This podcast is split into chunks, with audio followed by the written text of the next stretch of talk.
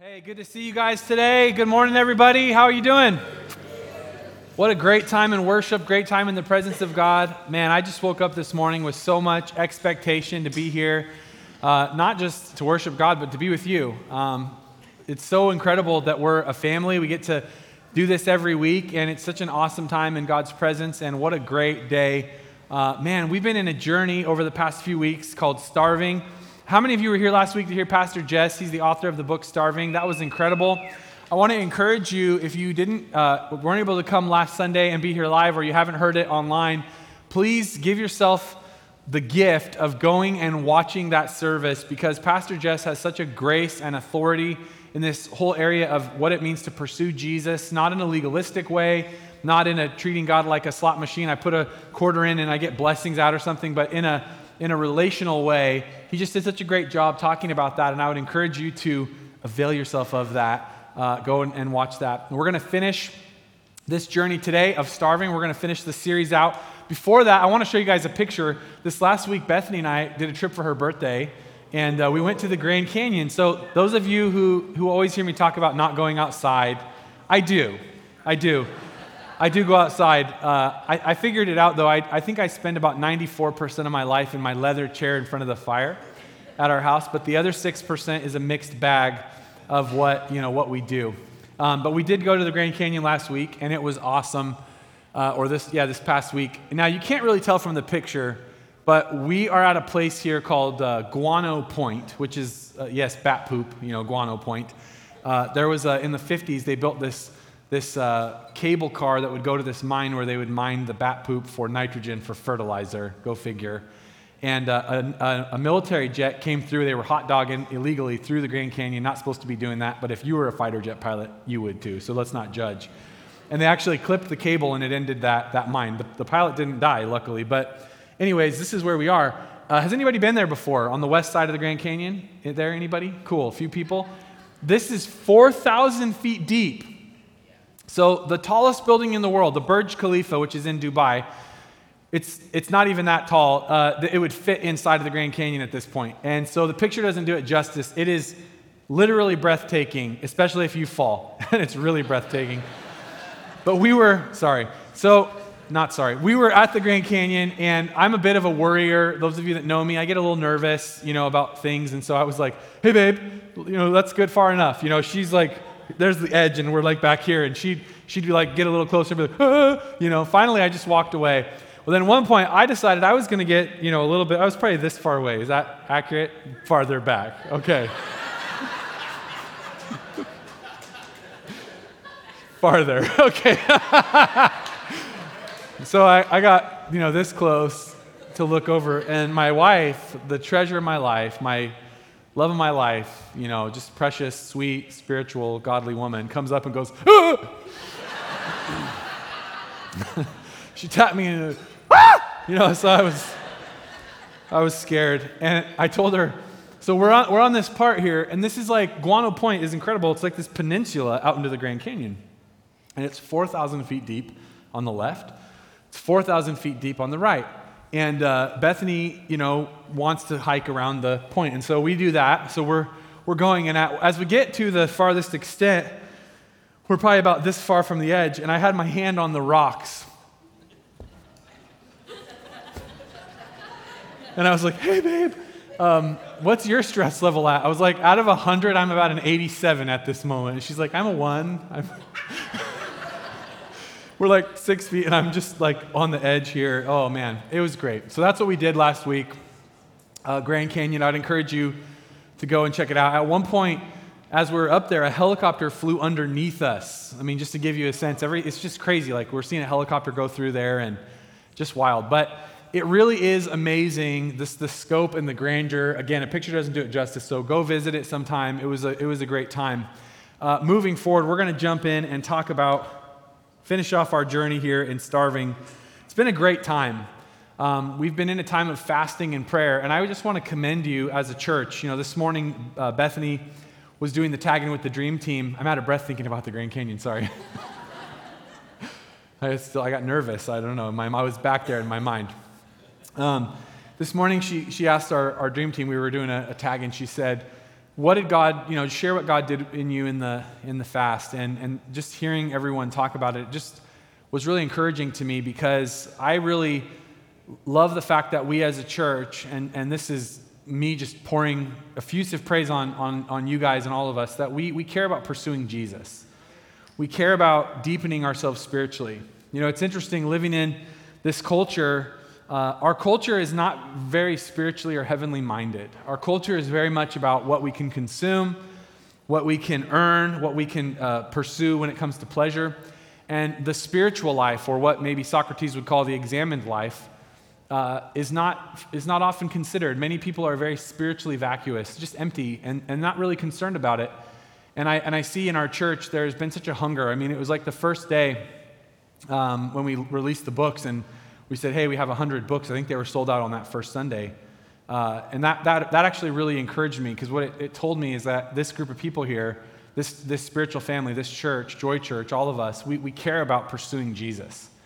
This idea of fasting that we've been going through is this saying, God, I'm more hungry for you than the things of this world. There are so many people that are just hungry for the things of this world. I need more money. I need more relationship. I need more fun. I need more pleasure. And as a church, we've been saying, God, we're more hungry for you than the things of this world. We recognize that there are many things we could fill ourselves with, but we would rather be filled with your purpose. We'd rather be filled with prophetic destiny. We'd rather be filled with your spirit. And uh, fasting is the act of denying not our sinful desires necessarily, but our natural desires and intentionally emptying ourselves so that we can be filled with God's presence. We empty ourselves in the act of fasting, whether you're fasting food or you're fasting media or whatever it is you're giving up. We're abstaining or emptying ourselves of something, not so we can just be empty, but so we can be filled. And I think the key thought out of this series that if you don't get anything else, I mean, get this that fasting should always lead to feasting. And I don't mean when you break your fast and you go eat hot mama's wings like we did when we broke our fast. Though that is a good part of it. Come on, we can enjoy it. But, uh, but I'm talking about being emptied so we can be filled, and it's that feasting upon the presence of God and feasting relationally with Him and feasting in His Word. We've talked about in this series as we empty ourselves being filled with thanks. We've talked about being filled with the Spirit, and today I want to talk about being filled with the Word of God filled with the scripture, talking about the unique relationship that we as disciples of Jesus have with this book that we call the Bible. And I always, I'm probably going to refer to my iPad as the Bible because I tend to do my Bible reading on this. But if you have a physical analog Bible, you're at least 10% more holy. So hold it up and, and wave it at everybody. But this relationship that we have with God's Word, with the Scripture, I think this is an interesting story. Jesus, right after he's been baptized by John the Baptist, goes out. It says he was driven by the Spirit into the wilderness that the, the, the, Holy Spirit moved Jesus, not because he needed more mojo, not because he needed to be more righteous, but for uh, this, this moment, he's driven out into the wilderness. He's been fasting for 40 days. And in Matthew chapter 4, it says this During that time, the devil came and said to him, If you are the Son of God, tell these stones to become loaves of bread. But Jesus told him, No. The scriptures say, People do not live by bread alone, but by every word that comes from the mouth of God. And what Jesus is describing here, we're getting an inference here that there is a different paradigm, a different way of thinking about life and about being filled.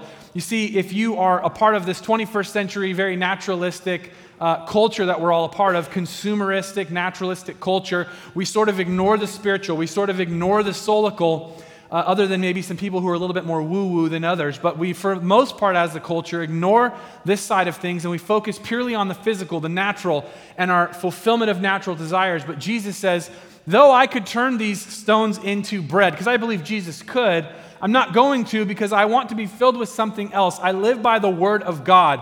I want to receive God's words, His revelation. That is what uh, I want to be filled with. And that's what Jesus is talking about here in this moment would say that as a follower of Jesus, we need to connect with this idea, this reality that we are not just time plus slime plus chance. We're not bone and blood and biology dancing to the tune of our DNA. We don't live in a purely materialistic, naturalistic universe, but we live in a world uh, and we, that is actually natural and supernatural, and we are beings that are both natural and supernatural or spiritual. And that we need to connect with that reality because that's a part of who we are. And everyone is tapped into a particular spiritual uh, feast that they're feasting on, whether they are intentional about it is the question. And so when we talk about being filled with God's word, we're saying, I want to connect with your thoughts. I want to connect with your word. I want to connect with your philosophy, your truth, and get that on the inside of me. When I talk to people about religion or philosophy of religion, studying various worldviews and religions, uh, I, I like to bring it down to the three fundamental questions. You know, whether you're an atheist or a Buddhist or you believe in the great spaghetti monster in the sky, your worldview, how you, what you live from, and the, what you use to observe reality and, and operate in this world is going to have to answer three questions. Question one is the question what is real? What is ultimate reality? Why is there something rather than nothing? Why do we exist? It's the question of ontology. Gottfried Wilhelm Leibniz said, Why is there something rather than nothing? It's the fundamental question of metaphysics. And if you're an atheist, you have to answer that question. If you're a Christian, you have to answer it. You have to answer the second question what is true? This is the question of reason and knowledge, what we call philosophically epistemology, how we know what we know. C.S. Lewis said this He said, if all we are is just atoms and chemical processes and we're just purely biological and materialistic, then why should we trust our thoughts about anything? Why should we think that what we think coheres with reality at all? There's no reason to believe that. So every worldview has to answer this question of reason and why do we trust our thoughts? Why do we say something is true or false? And how do we make those distinctions? And then, third, the question that I think most impacts our life on a day to day basis what is right? This is the question of ethics and morality. How do we determine that which is right and that which is wrong? What you'll find is that every person, even those who deny the Judeo Christian conception of morality, always have a morality. We, people will say, well, we live in an immoral world. It's actually not true. We live in a hyper moral world. It's just that the target of morality is always shifting and moving if it's rooted in the individual rather than rooted in revelation, as Christians believe, rooted in the revelation of Scripture, that God is the one, because He is ultimate reality and created us, created the universe, because He established the laws of logic and science and the the rules of reason that we can connect and have meaningful conversation and thought processes answering that question of what is right. Because God is God, He's the one that determines what is right and what is wrong, and we live off of that. So you have to answer these questions whether you are a, an atheist, whether you're a Buddhist, believe in the great spaghetti monster in the sky, or whether you're a Christian. Okay, that was a lot. Everybody take a deep breath. okay, okay, it's okay. I'm, I won't teach you anything smart the rest of the day. Okay, everything else, we'll, just, we'll dumb it down a little. No, I'm kidding. joking what, why I bring that up, why I talk about these three questions is because if you believe that the world is purely natural, purely physical, then it should always be about consuming in the moment and fulfilling your natural desire. It should always be about getting what you want when you want it as fast as you possibly can. Because in that universe, there's no transcendent meaning.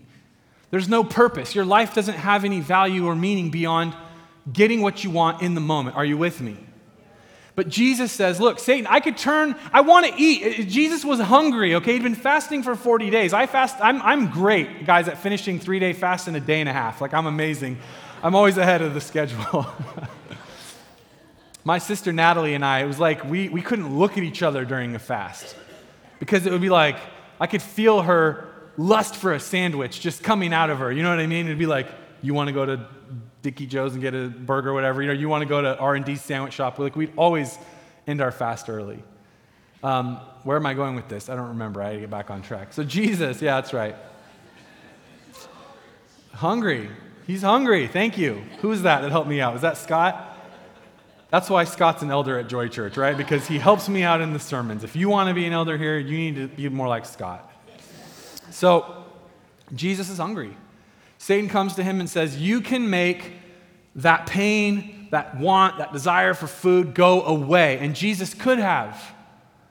But he said, Wait a minute, different worldview, different reality. I don't just need to fulfill my right now needs. I want to connect with meaning. I want to connect with something better. I want to connect with God's word. Man shall not live by bread alone, but by every word that proceeds from the mouth of God. And so today we're talking about being filled with the Word. Why is the Bible, why is the Scripture, why are we as Christians so rooted to this document, this book, historically and in our now moment, in, in this moment of culture? Why do we still put the Bible on such a pedestal and, and, and, ha- and, and give it this place of prominence? Why is the Bible so vital in the life of a disciple of Jesus? Well, first, it is theopneustos. It's the Greek word for saying God breathed. It's inspired. It comes from Him. It's His word. It's His his perspective, if you will, or his communication. I, I like to call the Bible, or even the Christian faith at large, the true story of reality. It's God's revelation to us about the way things were, are, and will be. The purpose of the Bible, though, is not just information, its purpose is transformation. We as Christians don't just read the Bible to get information and go, okay, our beliefs and our, our ideas are better than some other religion. We actually treat the Bible at a higher level. It's not just a book of information like a textbook, it's actually a book that transforms us and changes us from the inside out. We believe that if you read the Bible, if you will read the Bible and then you will actually apply the Bible, if you'll do what it says, if you'll begin to let it change you from the inside out, not just changing you externally that you do different things. Well, I used to watch bad movies and now I don't. No, it's that it changes and transforms you into the type of person who no longer wants or desires that into a person that now wants the things that God would want in, for, and through you. And, and if, if you like that idea and concept, man, come back next week because it's going to be an incredible message about this paradigm shift of God transforming us into the type of person that wants to obey, not just obeys because we're scared of God. So the Bible transforms us. It doesn't just change your perspectives, it doesn't just change your ideas, it changes you. And if you do what it says and you follow it, you'll be transformed into the person that God made you to be.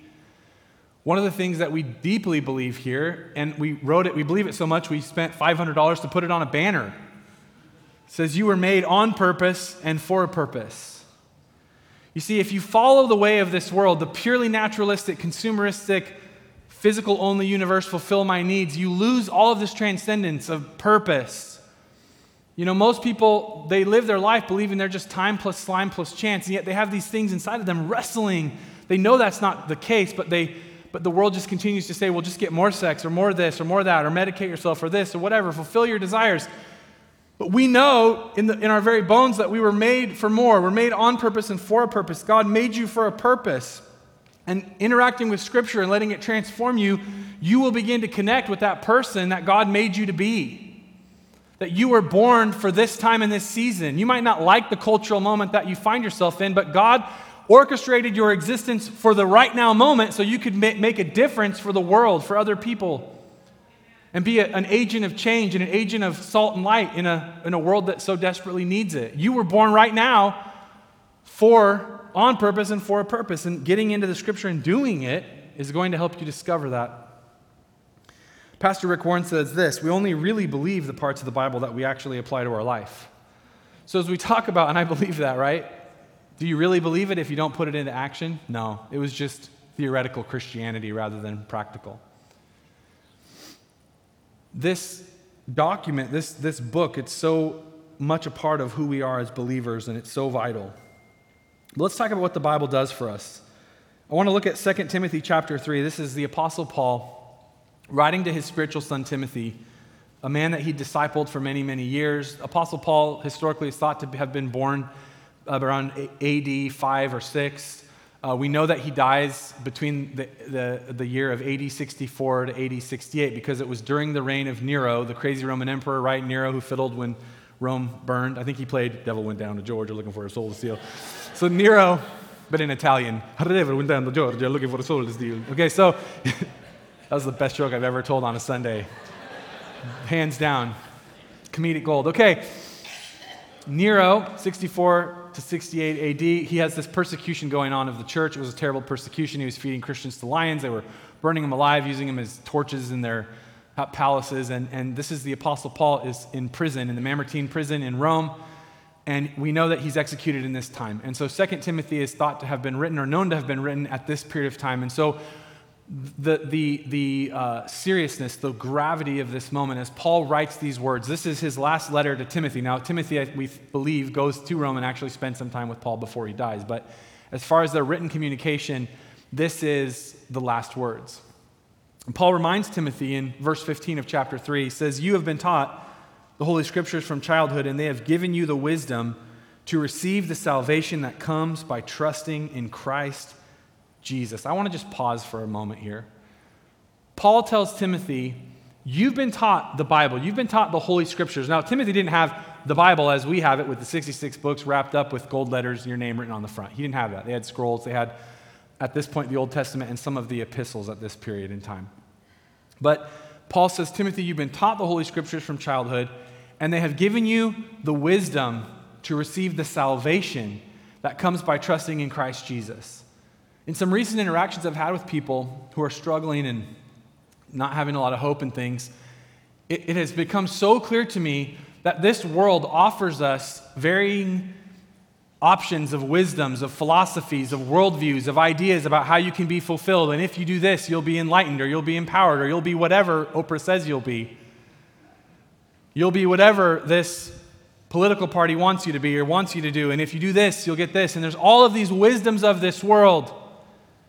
And when I look at people's eyes and I, I talk to them, it's not that I am perfect in my life or that I have perfect hope and always and never have a bad day. It's actually contrary. I have a lot of bad days.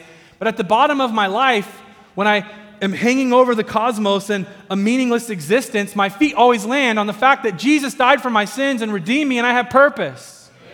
I, I, hit this bottom level where I go clunk and my feet hit the ground and I go, I have hope. Even though everything stinks around me, right now when I hit this bottom level, I have Jesus Christ. And that is the wisdom that is foolishness to the Greeks, or stumbling block and foolishness to the world but it is the wisdom of God, it is the hope of God, it is the gospel of Jesus Christ. And Paul says, Timothy, you've heard this scripture, you've read the Bible, and it's led you to this wisdom of salvation that comes by trusting in Christ. And I'll tell you this there is no other wisdom that will lead you to hope and salvation. Jesus is the way, the truth, and the life.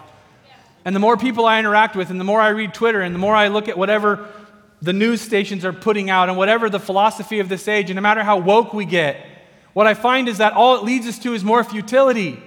All we are is Sisyphus pushing a rock up a hill every day, again and again and again. And when I come to Christ, what I find is a story of reality that makes sense and coheres with the world I live in and find myself in and offers me, the real me, hope. And Paul says, Timothy, you found this, this wisdom, it comes from the scriptures. So many people are finding a wisdom apart from the scriptures, and I would ask you this is it wisdom? or is it folly? All scripture, Paul says, is inspired by God and is useful to teach us what is true and to make us realize what is wrong in our lives. It corrects us when we are wrong and teaches us to do what is right. God uses it to prepare and equip his people to do every good work. If you want to drink deep of purpose and meaning in your life and connect with what you were made on purpose and the purpose you were made for. You know, God has purpose for you, but He also has purpose in you. There's purpose in you. You're becoming the image of, of, of Christ. You're becoming something. You're becoming who you were really made to be in Christ, but He also has purpose for you in this world. It's an incredible thing. If you would connect with that, if you would want that, if you would desire that, listen to what Paul is saying. It's the scriptures, it's the Bible, it's God's word that will prepare you on the inside and equip you on the outside to do every good work. And so I would encourage us as a church to make the scripture a priority, the priority of our life, the thing that we, we anchor ourselves on. Like Jesus said, if you hear my teachings and you do them, you're like a person who builds their life on the rock, and when the storm comes, the house doesn't fall.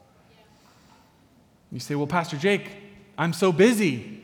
Well, cancel some other stuff and focus on reading your Bible for transformation, for connecting with your purpose, for learning God's thoughts and understanding not just information, but transformation. Well, yeah, but I have, I, there's sports to watch. Yeah, like tape them, watch them later. But I have to get my kids ready for school, wake up earlier. Pastor Jake, I feel like you're not being clear. Let me be clear. Give more time and attention to reading your Bible every day. Because inside the scripture is the real Jesus and the wisdom that leads to salvation. It will not just give you information so you think differently, it will change the way you think altogether. It's a complete transformational thing that happens from the inside out. Yeah, but the Bible's hard to read. Like, it's weird. It starts with two naked people and a talking snake. Do you think that's weird? Read Genesis 6 when angels have babies or women have babies with angels and they're giants. And there's no irony. It's not like, ha ha ha, like a joke. It's like the story in the scripture. And then later, God gets really mad and he kills everyone with a giant flood. You're like, this is a terrible sermon. I'm just, this is what it says in the Bible. read the book of Judges. If you haven't, like, if you're watching like shows on HBO, just read the book of Judges. It's basically the same level. and you think I'm joking, but I'm not. Anybody that's read the Bible, like, it's pretty raw. Because what it's talking about is this broken world and the screwed up stuff that people do and God's interaction and all of this. When you get into it, though, when you begin to get into this story and get into this, this, this document of what God's doing in Scripture, it's going to change you. It's going to change how you think. In fact, what it's going to do, it's going to grate on you. There's a lot of stuff in the Bible that I wish wasn't in there. Because my kids ask me questions. They're like, what about that? And I'm like, well, your mom uh, wanted to talk to you about that. What about this? What about that? There's things in the scripture that they, they kind of bug me. They, they, they, they don't jive really well with my 21st century perspectives of things. And so I'm forced to sort of decide what do I build my life on? You know, as culture shifts and changes and moves from morality to morality, and whatever is wrong 20 years ago is now right, and what was right then is wrong now, and it moves so radically, and yet the scripture is always the same. It's like for thousands of years, Christians have said, hey, what we believe about sexuality and marriage and divorce, and what we believe about righteousness and unrighteousness and all these things and what is right and what is wrong, like we don't get to shift and change to be more culturally palatable. We just built our life on the rock. And so Christians in different times of history have just been like weirdos. And guess what? We're in one of those phases right now. Most of the people that live in our culture if you're faithfully following scripture for your ethical foundation, they think you're basically like a weird pilgrim without Thanksgiving. Like they think you're like a Puritan, like you're just weird, like you don't do that, like why not? Like you, have, you think that about sex and marriage, like you're crazy, like you're so weird if you're following the Bible. But the reality is, in the land of the blind, the one eyed man is king. I'll just let you drink on that for a while. Think about that for a while. In a world gone mad, sane people seem crazy. In a world gone bonkers, where men aren't men, women aren't women, and men can be pregnant, which is not true, in case anybody is worried about it. I mean, what I think about this, we don't have pregnant people. Okay, I'll stop. That's enough. No, it's not enough. You can't have pregnant people. There are men and there are women made in the image of God. That's what it says in the book. Okay, now, he's getting so political. That's not political, that's logical, that's science. And it's saying I have my feet on the rock of the scripture. So even though everyone else goes crazy, I don't get to decide that now we have pregnant people. What I get to decide is if I'm going to follow what God says in His Word or not. But I don't get to have it both ways. Okay, I'll finish my sermon. Six ways the Bible helps us. Now, some of you don't like what I said, and some of you love it, and both of you are wrong. The ones that love it too much, you need to humble yourself and look to reach the culture that believes nonsense, not reject them. Those of you who hated what I said need to turn your brain on and connect with truth and answer the questions that, that those kinds of lunatic ideas bring up. So let's not love or hate that too much, what I said, because I didn't say it to be incendiary. I said it because I'm trying to get us all to root ourselves on Scripture. Six ways the Bible helps us. Number one, it instructs us. And just in case anybody's worried, I'm not mad. I'm actually in a great mood. I'm just passionate about us as a group of people journeying together, loving each other, following Jesus, that it's my job to make sure we're actually moving towards the direction that God would have us move towards. And so we have to get off of lunacy and say we either are following the scripture as our north star of what God is calling us to in reality and truth and morality, or we're not, but we can't have it both ways. Okay, six ways the Bible helps us. Number one, it instructs us. Joshua 1 8, this book of the law shall not depart from your mouth, but you shall meditate on it day and night, so that you may be careful to do according to all that is written in it, for then you will make your way prosperous, and then you will have good success. In Deuteronomy 11, I'm not going to read the whole scripture just for time's sake, but Moses is giving the law of God, and he says to the, these Israelites, you know, out in the wilderness, as they're getting ready to enter into the promised land, like, commit yourselves wholeheartedly. the, the, t- tie these things. I mean, put them on your, tie, the, uh, tie them to your hands and wear them on your forehead as reminders, talking about God's word. Teach them to your children. Talk about them when you are at home, when you're on the road, when you're going to bed, when you're getting up. Write them on the doorposts of your house and on your gates so that as long as the sky remains above the earth, you and your children may flourish in the land the Lord swore to give your ancestors. The Bible instructs us, it gives us accurate information of how to live and what reality is and how to operate in this world. And for all of us as parents, I mean, what sticks out to me here is the fact that it's our job to be the gatekeepers of what we teach as truth and reality and worldview to our children. And we live in a society that has wanted to outsource that to schools or to whoever, but it's, you can't do that. It's your job to teach your kids how to live. Are they going to follow God? Are they going to, are they going to do this? You know, these ancient Jews would tie these uh, scriptures, they would cut them, you know, the little scrolls, they'd put the pieces in a box called a phylactery, and they would tie it around their head and wear a little box. Now, I think they were being a little hyper literal here because I don't think actually tying scripture physically close to your forehead uh, does anything other than give you acne. But but the idea there was that I want to get this in my brain, get it in my head, what God said, His laws, His rules, His, his perspectives, get that close to me. Tie it on my wrist. It, it influences what I do. It's on the door of my house, so I walk in, and when I walk out, I see what God has said. And that's the level of connection we're to have with this. So God's word instructs us. Number two, it corrects us. I don't know about you, but I get off course quite regularly. Paul, again in, in Timothy, it's all, all scripture is inspired by God, useful to teach us what is true, make us realize what is wrong in our lives, and it corrects us when we are wrong and teaches us to do what is right.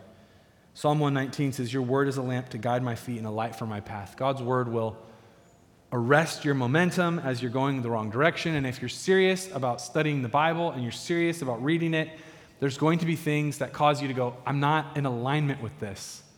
And so it, it shifts you back onto the right path. Number three, the scripture is the story of God's love for us. You know, my children, we, we were gone for a few days, and, and I told Bethany the night before we got back, I don't, I don't miss the kids.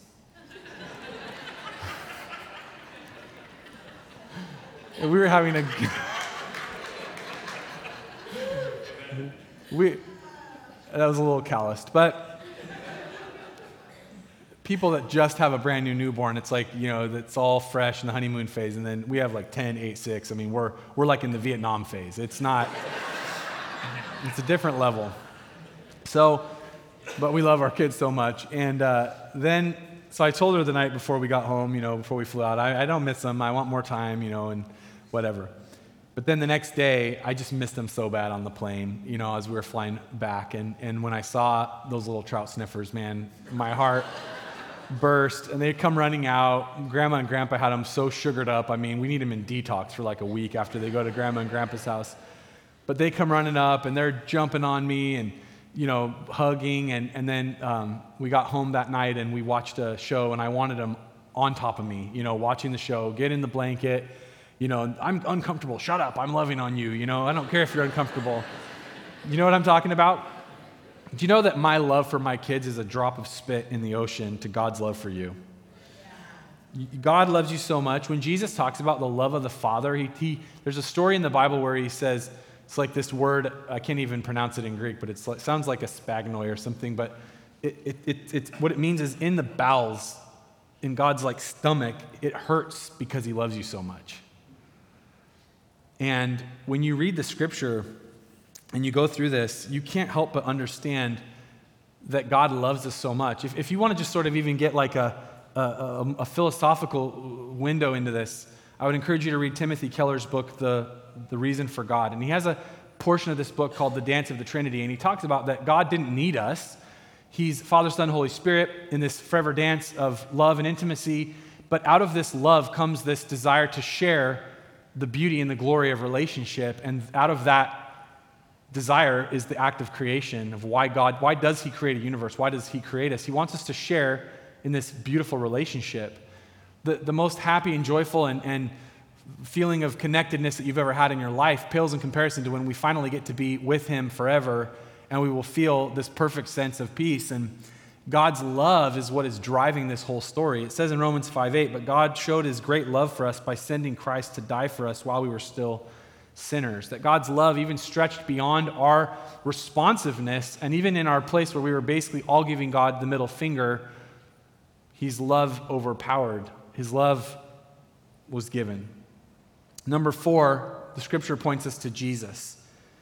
If you search for Jesus in the Bible, you're going to find him cover to cover.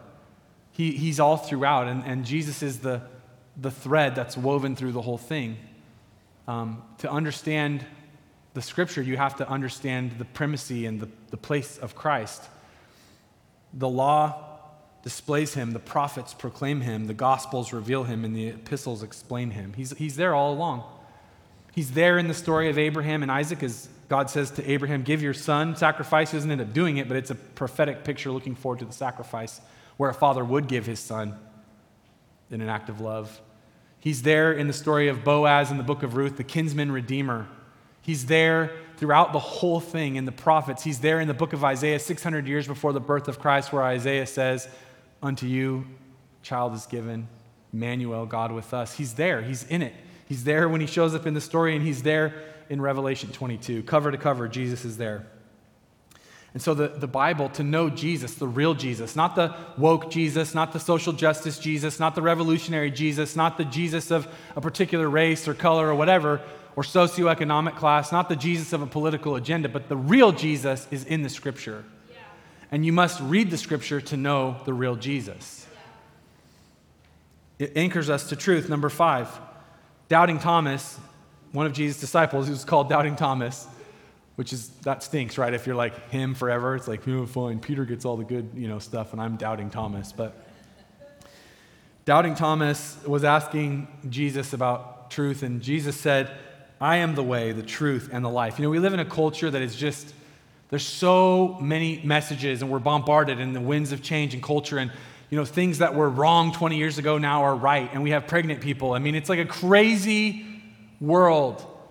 And we don't even agree on everything, and people are like, all of the institutions are crumbling. I mean, it's a crazy time. And again, I just want to remind us that Jesus said, if you will listen to my teaching and you'll do them, your life is built on a rock. And so storms are going to come, culture is going to change, society is going to shift, things get weird. They're going to get weirder, they're going to get less weird, but, what, but through it all, you have the rock of Jesus and his word, and we can build our life on it. Number six, the scripture reveals God's nature and character to us. The Bible gives us propositional truth to shape our experiential knowledge of God. And it points us to the real Jesus that is so often obscured by human agendas. Now, guys, I'm like dyed in the wool charismatic. I speak in tongues. I'm charismatic from right here all the way to the bottoms of my feet. I believe in miracles. Like, I'm a supernatural guy. When I get pressed, man, I don't, I don't speak in English. I speak in tongues. Like, I am charismatic. Somebody say, Amen. But you know what? If you come to me and you're like, hey, you know, my, I don't, the scripture's not the way I live my life. Like, I just, I had this prophetic revelation. I'm going to be like, you're crazy. You need to go right back to the Bible. Like, we judge all prophecy, we judge all experiences, we judge our, uh, all the charismatic stuff, we judge it through the scripture because the scripture, the Bible, is the final arbiter of truth. It is the lens by which we look at the world and though we have these experiences and miracles and healings and we believe in prophecy and all that stuff, it has to come through the filter of Scripture. And so we get the real picture of God's nature and, and, and character in Scripture of, the, of who God really is. Like in Romans 8, when it talks about God's love, and we find out that his root drive is his love and mercy. Though he is perfectly just, he's driven by love. It's, it's phenomenal. And so I would encourage you to read the entire Scripture cover to cover and not just like try to like apply it to yourself but think about okay god what if you just this year read the bible and instead of thinking what does this do for me? What if you read it and you just thought i want to get to know god? You know when we were first married bethany and i i was trying to tell her who i was. Well you know i don't like it when you say this to me because i'm the type of person who just you know wants it this way or whatever. I'd like you to talk to me this way and of course, being wonderful Christian, lovely person, she's like, okay, you know, try it. And then she sometimes would try to tell me how I would be interacting with her.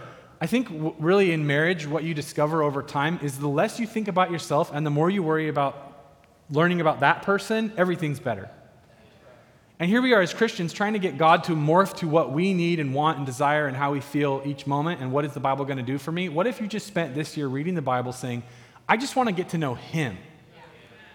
What is His motivation? How does He want me to show up day by day in this relationship? It changes everything. Okay, I want to leave you with three quick steps. I'm out of time. Cannot do justice to this message in this period of time, but I hope it at least wets your whistle. Three things, steps to take. Number one, I would challenge you to commit yourself to daily Bible study and meditation. I didn't say daily Bible reading, I said daily Bible study and meditation. Because if you've been a Christian for more than a few minutes, we get into box checking mode. So our spiritual life is I read my Bible reading plan, I read it, and, it, and it's just in one ear, out the other. Bible study is different. Bible study is God, who are you? When I read this weird book of Ezekiel, it sounds like it was written by somebody who is currently actively on drugs. who are you in this? Where's Jesus? And what is this? Who are you? Not what do I get? No, who are you? Bible study is different, okay, than just box checking. Meditation is letting it sit in your mind, in your heart, and thinking it through and examining and, and, and making a plan to move forward with that. There's no greater spiritual discipline than this. If you want to grow, you must feed on the Word of God. You must.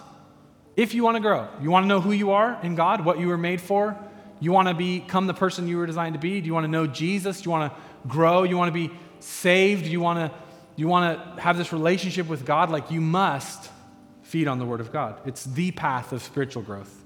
Number two, we challenge you to commit yourself to study and practice the Bible with other believers. And this, for us, is the context of joy groups we don't do joy groups because churches are supposed to have small groups. Most of us don't like small groups. Most people don't want to go hang out with some people they don't know that well. Like, I know the joy groups, some of them are amazing. Anywhere Tamara Blotney is, amazing. The rest of you, I don't know. You know, I don't go to your group, but anywhere Tamara, I don't go to her group, but she's so amazing. I know wherever Tamara's at is gonna be amazing. Wherever Sandy Sinclair is, amazing. You know what I mean? Wherever Bethany's at, like some people are just, they like, they're like Jesus. John and Lee Gallagher, like, I mean, you know, they're like more Christian than the rest of I mean, it's just amazing, you know? If you were at my group, and some of you have been to some of my groups, they're not that great. We don't do them because they serve a preference or make you feel warm and fuzzy. That's not why we do them. We do them for this reason. You can consume the Bible all by yourself, but you can't apply it all by yourself. You can consume it all by yourself, you can't live it out all by yourself. Therefore, in the context of a community, even artificially contrived, like a church tries to do with our groups, all we're trying to do is get Christians to come together and live out this book. Just get together. What is God doing in Andrew? What is God doing in Jake? And in that kismet, in that moment, something happens where it's like, hey, I get to love my brother, I get to serve him, I get to pray, I get to go out together and we tell somebody about Jesus and invite them to this group. We get to share hospitality. Like we get to do the Bible in community. You can't do it all by yourself. So that's why I challenge you commit yourself to study and practice the Bible with other believers. And then third, ask God what part of his word you need to act on today. James 1:22 says, "But don't just listen to God's word, you must do what it says, otherwise you're only fooling yourselves." And so last and final thought is this.